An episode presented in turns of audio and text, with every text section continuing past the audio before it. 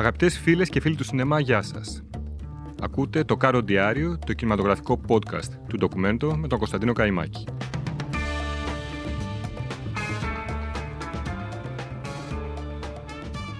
Όταν ο ιστορικός του μέλλοντος σταθεί με κριτική ματιά πάνω από τον ελληνικό κινηματογράφο και αρχίσει να αναζητά τις χρονιές σταθμούς στην επεισοδιακή διαδρομή του, πιστεύω πως θα σταθεί λίγο παραπάνω στο σωτήριο έτος 1997. Είναι μια χρονιά που δεν συνέβη κάτι συνταρακτικό, αλλά οι θύνοντε του ελληνικού σινεμά έκριναν πως έπρεπε να πάρουν κάποιες αποφάσεις, όπως για παράδειγμα την κατάργηση του ελληνικού διαγωνιστικού προγράμματος στο Φεστιβάλ Θεσσαλονίκης, τμήμα που είχε πέσει στο έλεος συντεχνιών και συμφερόντων. Αυτοί, καθώς και μερικές ακόμη αποφάσεις στα επόμενα χρόνια, θα βοηθούσαν το ταλαιπωρημένο νέο ελληνικό κινηματογράφο να βρει το δρόμο του μέσα από τις πληγάδε. Μια άλλη κουβέντα που γινόταν εκείνη την εποχή αφορούσε στην περίφημη μόνιμη τάση του κοινού να γυρνά την πλάτη του στην ελληνική ταινία. Τα πραγματικά αίτια του φαινομένου αυτού δεν αναζητήθηκαν ποτέ με υπαρκτό ενδιαφέρον και οι ειδικοί στέκονταν μόνο στην εύκολη διαπίστωση πως το κοινό είχε ήδη βρει, εδώ και λίγα χρόνια, την κατάλληλη συντροφιά στην αγκαλιά της ιδιωτικής τηλεόρασης. Όπως συμβαίνει δηλαδή και σήμερα, με τις streaming πλατφόρμες και τις αμέτρητες τηλεοπτικές σειρές αλλά και ταινίες. Τότε, οι αναλυτές της κινηματογραφικής αγοράς έλεγαν πως το κοινό βγαίνει σινεμά μόνο για να δει τα χολιγουντιανά blockbuster. Ό,τι λένε και σήμερα δηλαδή. Κανείς δεν αναρωτήθηκε τότε το εξής. Ναι, μπορεί ο Έλληνας θεατής να προτιμά την άρση του καναπέ του, αλλά και πριν από την έλευση της ιδιωτικής τηλεόρασης, γιατί και τότε δεν εμπιστευόταν τις ελληνικές ταινίες; Οι λόγοι είναι αρκετοί και ο ιστορικός του μέλλον θα χρειαστεί πολύ ψάξιμο για να τους βρει και να τους αναλύσει όλους. Από τις αρνητικές εγχώριες νοοτροπίες, τη αρπαχτής και του εύκολου κέρδους, μέχρι την ανυπαρξία νομοθετικού πλαισίου στήριξης και ανάπτυξης του εγχώριου κινηματογράφου. Από την καχυποψία που μας χαρακτηρίζει ως φιλή, ως προς κάτι που μοιάζει ξένο και διαφορετικό μπροστά στα μάτια μας, ενώ στην πραγματικότητα μπορεί να είναι απλώς τίμιο, αληθινό και γιατί όχι ανώτερο, μέχρι τα προβληματικά σενάρια που γράφονταν. Από τις καταστροφικές μεθόδους κατασκευής των φιλμ την εποχή του εμπορικού κινηματογράφου, την εποχή του φίνου, μέχρι τις μέρες ομφαλοσκόπησης που ακολούθησαν στο νέο ελληνικό κινηματογράφο, όπου γίνονταν μόνο κουλτουριάρικες ταινίες από δεξιοτέχνες σε εισαγωγικά, σκηνοθέτες, οι οποίοι γύζαν ταινίες μόνο για εκείνους και τους φίλους τους. Στα αίτια της αυτοκαταστροφής βάζω και την έλλειπη κινηματογραφική και μη παιδεία, τη συνεχή υποβάθμιση του κινηματογραφικού προϊόντος λόγω ξεπερασμένων πρακτικών και αντιλήψεων, την ευθύνη της διανομής, της παραγωγής, αλλά και της κυρίαρχης κριτικής που συνέχισε να ενθαρρύνει ξεπερασμένα αφηγηματικά μοντέλα. Απέναντι κύριε. How πόσο; Πας με ένα, γυρίζει με δυόμιση. Με ένα όρο μόνο. Κυριακή τα λεφτά στη θέση του. Πας με δέκα, γυρίζει με 25. Μόνος σβέλτα γιατί βιαζόμαστε, πάμε για πάντα. Βουλγαρία. Ο Πλακάς δαγκώνει το Θόδωρο. Ο Θόδωρος εμάς. Εμείς το Ζούζουλα. Δαγκώνει ένα τον άλλον. Όλοι όμως βολευόμαστε. Τι κάνεις τώρα; Τουρισμό. 18 δολάρ, 2 λέβα. 1 dollar, 4 λέβα. Συνδυάζουν δύο δουλειές. Κομπίνα είναι ο συνδυασμός. Δηλαδή εμείς οι δυο τώρα είμαστε συνδυαστές. Τη χρονιά εκείνη, στις 24 Οκτωβρίου, βγήκε λοιπόν στις αίθουσες το Βαλκανιζατέρ του Σωτήρη Γκορίτσα. Ήταν η τρίτη του μόλις ταινία, μετά από την Δέσπινα και το Από το χιόνι. Δεν παίχτηκε στο φεστιβάλ Θεσσαλονίκης ούτε καν στα τμήματα που ήταν εκτός του επισήμου προγράμματος. Αν θυμάμαι καλά, είχε παιχτεί μόνο στις νύχτες Πρεμιέρας, που ακόμη δεν ήταν ο κορυφαίος θεσμός που γνωρίζουμε σήμερα, αλλά μια μικρή κινηματογραφική εκδήλωση που έκανε μόλις το τρίτο της βήμα. Εκείνη η ταινία του Γκόριτσα βασιζόταν στο μυθιστόρημα του Σάκη Τσόλη, συνδυασμός Έδεσα Ζηρίχη, και περιέγραφε τις μικροπεριπέτειες δύο βορειοελαδίτων, η Στέλιο Μάινας και Γεράσμος Κιαδαρέ στου ρόλους, που στόχευαν να πιάσουν την καλή με μια εύκολη μπίζνα στη Βουλγαρία. Η ταινία ήταν μια έξυπνη σάτυρα με το σχήμα του road movie που μίλαγε στο θυμικό του φιλόδοξου νεοέλληνα που επιχείρει να πιάσει την καλή με πλάγιες μεθόδους, λύνοντας μια για πάντα το οικονομικό του πρόβλημα. Άρεσε πολύ εκείνο το φιλμ και υπήρξε μεγάλη εμπορική επιτυχία καθώς το είδαν περισσότεροι από 115.000 θεατές, ενώ η κριτική στάθηκε στην αυθεντικότητά της, τους έξυπνους διαλόγους και την πιστή καταγραφή της καθημερινότητας. Την πιστή καταγραφή της καθημερινότητας συναντάμε και στο Εκεί που ζούμε, τη νέα ταινία του Γκόριτσα. Πρόκειται για μία ακόμη κοινωνική σάτυρα που ρίχνει λοξές ματιές πάνω στις επαγγελματικές, οικονομικές και προσωπικές δυσκολίες που αντιμετωπίζει ένας 40χρονο δικηγόρος στη σύγχρονη Αθήνα. Η ιστορία είναι δανεισμένη από το ομότιλο βιβλίο του Χρήστου Κιθρεώτη και έχει τη μορφή της ακτινογραφία μιας Ελλάδας που βρίσκεται σε βαθιά κρίση αξιών. Ο Σωτήρης Γκόριτσα, ύστερα από τα παρομοίου ύφους Βαλκανιζατέρα αλλά και από τα κόκαλα βγαλμένα, επιστρατεύει το δεικτικό μαύρο χιούμορ του προκειμένου να αφηγηθεί μια ακόμη εύστοχη καταγραφή της ελληνικής κοινωνίας, τοποθετημένη στο σήμερα αυτή τη φορά.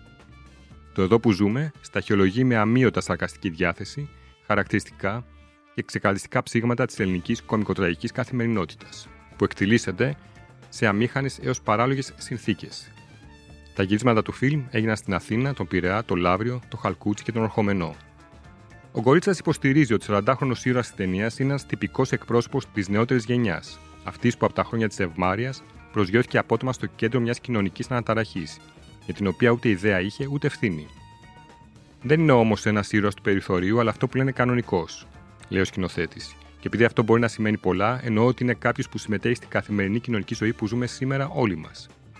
Ζει στο κέντρο της Αθήνας, τέλειωσε το σχολείο, το πανεπιστήμιο, το στρατό και δουλεύοντας σήμερα ως δικηγόρος έρχεται αντιμέτωπος με τις επαγγελματικές δυσκολίες και όπως αρκετοί της γενιάς του, σκέφτεται και αυτός να φύγει από τη χώρα. Εκτός από το ενδιαφέρον μου, συμπληρώνει ο Γκορίτσα, για τη σημερινή γενιά των 35-40, το δεύτερο στοιχείο που με τράβηξε στο μόνιμο βιβλίο του Χρήστου Κιθρεώτη ήταν ότι βρήκα επιτέλους μια ιστορία που ένα μέρος της διαδραματίζεται στο χώρο που μετά τη δημόσια υγεία και τα νοσοκομεία με τα οποία ασχολήθηκα στην προηγούμενη ταινία μου, ανέκαθεν μου ασκούσε μια ανεξήγητη γοητεία. Τον χώρο των δικαστηρίων. Εκεί δηλαδή όπου διακυβεύεται το επόμενο μεγαλύτερο αγαθό από την υγεία, η ελευθερία μας. Αυτά τα δύο στοιχεία, από τη μία η νέα γενιά και από την άλλη ο τρόπος λειτουργίας της δικαιοσύνης, πλαισιωμένα από ένα χιούμορ που δεν έρχεται να καταγγείλει κακό κείμενα, αλλά να παρατηρήσει και όποτε μπορεί να διασκεδάσει με τα καλά και στραβά της νεοελληνικής κοινωνίας, τα βρήκα στο βιβλίο του Κιθρεώτη, στο οποίο βασίστηκε το σενάριο. Αμέσως ένιωσα ότι βρίσκομαι στα νερά που μου αρέσει πάντα να κολυμπώ, ολοκληρώνει σκηνοθέτης. Ο Γεράσιμος Κιαδαρέση που έχει παίξει τα περισσότερα φιλμ του Γκορίτσα, συμμετέχει και στο νέο φιλμ, το Εκεί που ζούμε. Είχαμε μαζί του μια κουβέντα για την κοινή περιπέτειά τους και ανάμεσα σε άλλα μας είπε τα παρακάτω. Τελικά, πού ζούμε, κύριε Σκεδαρή, ποια είναι η Ελλάδα που ζούμε σήμερα; Αυτή που ήταν πάντα, με τα στραβά τη και με τα καλά τη. Ξέρω εγώ ποια είναι. Να κάνει, μπορούσε να την ορίσει κανείς. Ε,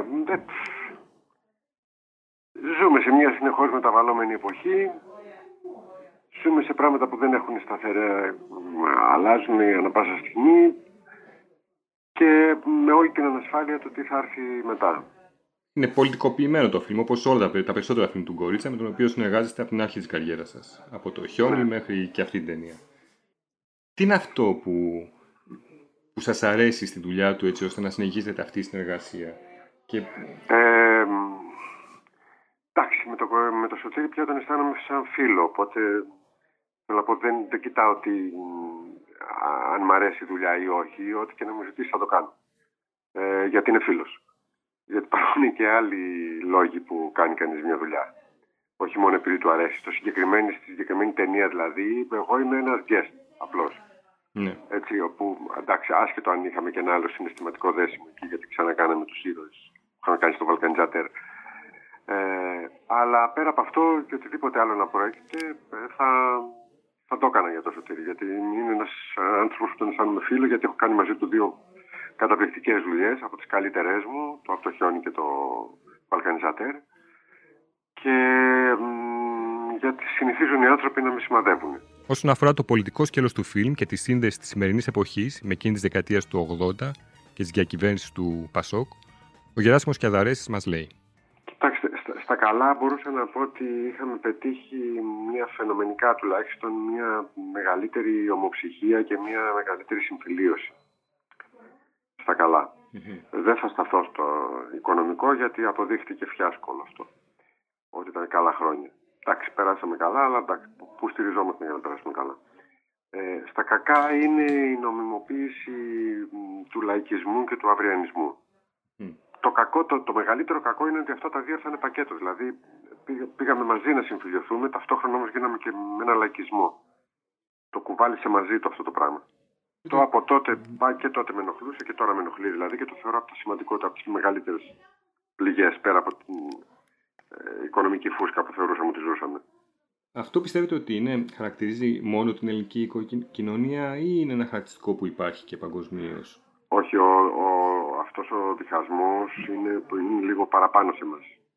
Γιατί άραγε; Ε, ξέρω εγώ, γιατί μια ζωή είμαστε με εμφύλιους, ξέρω εγώ τι να πω γιατί ε, ε, έχουμε μάθει σε μια λάθος σχέση. Δεν έχουμε μάθει σε αυτό που λέμε πολιτεία, με την αρχαία έννοια, στην, κοινή, στο, στο κοινό καλό, στον κοινό στόχο, να το δουλεύουμε. Πάντα βάζαμε παραπάνω το προσωπικό, το επιμέρους συμφέρον του καθένας, είτε ομάδα ήταν είτε άτομο ήταν, ε, με αποτέλεσμα να μην έχουμε καθόλου καλή σχέση με αυτό που λένε σύνολο. Και ανά πάσα στιγμή να μας χωρίζει αυτό σε ομάδες, σε διαφορετικές ε, διαφορετικών συμφερόντων και αμέσως να, να, να μην σηκώνουμε μίγα στη σπαθή μας. Να μην μπορούμε να, να δεχτούμε εύκολα τη συμπόρευση με κάποιους άλλους προκειμένου να πετύχουμε ένα κοινό καλό. Δεν μας αφορά ιδιαίτερα αυτό. Τέλος, για τη σχέση του με το Στέλιο Μάινα, συνοδοιπόρο στα καλλιτεχνικά βήματά του αλλά και στη ζωή του, με τον οποίο ξεκίνησε από τη λούφα και παραλλαγή του Περάκη, μας είπε για την συνεργασία τους, τη ζωή τους, αλλά και για την εμπειρία τους σε εκείνη την πρώτη ταινία. Ήταν για τους δύο από τις πρώτες μας ταινίες. Mm. Στην παλιά. Αλλά δεν είχαμε ξαναβρεθεί μέχρι το Βαλκανιζατέρ. Mm. Εκεί βρεθήκαμε, εκεί ε, γνώρισα το, το Στέλιο, δηλαδή τον γνώρισα πολύ καλύτερα. Ε, τον αγάπησα σαν άνθρωπο, ε, με κέρδισε με κάθε του συμπεριφορά. Δηλαδή, εντάξει, είδα ότι πρόκειται για ένα διαμάντι. Mm. Για έναν άνθρωπο τον οποίο τον θέλω στη ζωή μου. Και ευτυχώς ήταν και αμοιβαίο δηλαδή. Mm. Δεν μπορούσε να είναι μόνο από μένα. Αλλά ήταν αμοιβαίο και εντάξει, νομίζω ότι πραγματικά είναι ένας από τους λίγους ε, από το χώρο που έτσι τον εμπιστεύομαι, τον αγαπώ βαθιά και τυφλά. Άρα ο Περάκης έκανε το συνοικέσιο και ο Γορίτσα ναι, το γάμο, ε. Το γάμο, το γάμο. Στην κυριολεξία κιόλας γιατί ο Στέλιος μας πάντρεψε εκεί. Mm. Διεκδίκησε με τσαμπουκά να μας παντρέψει γιατί μέχρι τότε είχαμε κανονίσει άλλο κουμπάρο, αλλά.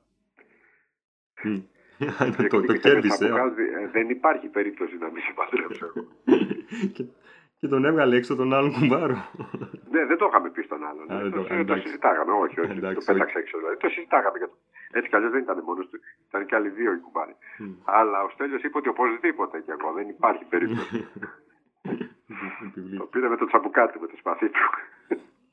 και μια που είπαμε και για το περάκι και τη λούφα που αναφέρατε. Η πρώτη ταινία, ήταν η πρώτη σας ταινία; Ήταν. Ε, Τώρα να σας πω την αλήθεια, δεν είμαι και σίγουρος ναι. αν ήταν η πρώτη, γιατί είχα κάνει κανένα δύο-τρει mm. μικρό. Πάντως ήταν μέσα στην πρώτη τριάδα. Αυτή είναι, στη, είναι θρηλυκή ταινία πλέον. Ε, πείτε μου κάτι ναι. από τα γυρίσματα, κάτι που θυμάστε, ένα περιστατικό, κάτι αν και ξέρω δεν τα πάτε καλά από ό,τι άκουσα και στις συνεντεύξεις σας, δεν θυμάστε πολλά πράγματα. Δεν θυμάστε.